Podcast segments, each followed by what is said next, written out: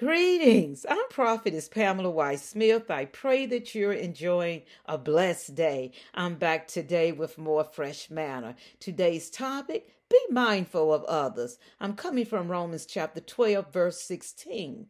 Be of the same mind one toward another. Mind not high things, but condescend to men of low estate. Be not wise in your own conceits. In 2 Timothy 3 of the Bible, we are warned that in the last days, people will be lovers of themselves and lovers of pleasures more than lovers of God. When we observe our surroundings, we see this scenario being played out in the world. And when we look a little closer, we can see it in some of our churches too. God admonishes us through his word look not every man on his own things, but every man also on the things of others. Let this mind be in you which was also in Christ Jesus. Jesus is humble. No one was beneath his reaching out to. Jesus loved us so much that he gave his life on the cross for us, that through him we might be free from the power of Satan and sin and given eternal life. Now, that's love. Jesus died not for the righteous, for there were none, but for all of mankind. God reveals in Isaiah 64 that all our righteousness are as filthy rags.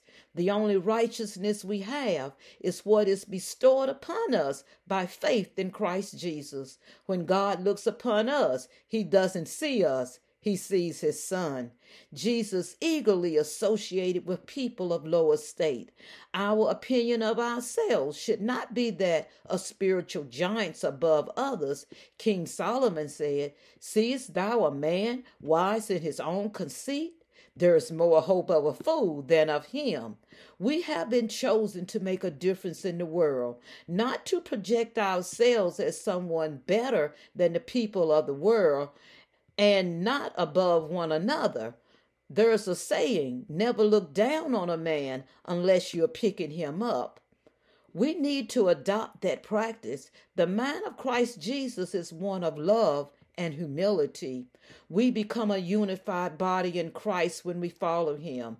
We are to enter into the joys and sorrows of others as Christ does with us. There are people in the church who already feels like a nobody, people who have been rejected by family and friends, people who are searching for a reason to go on.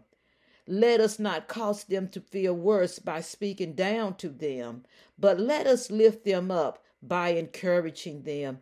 Jesus loves, and if we're to follow him, we will love too. God is calling us to a place in Him, a place that overflows with His presence, a place where dying men and women can experience His love. We are called to come alongside one another and help carry their burdens with kindness and mercy. We must take time to listen to them and to pray for them.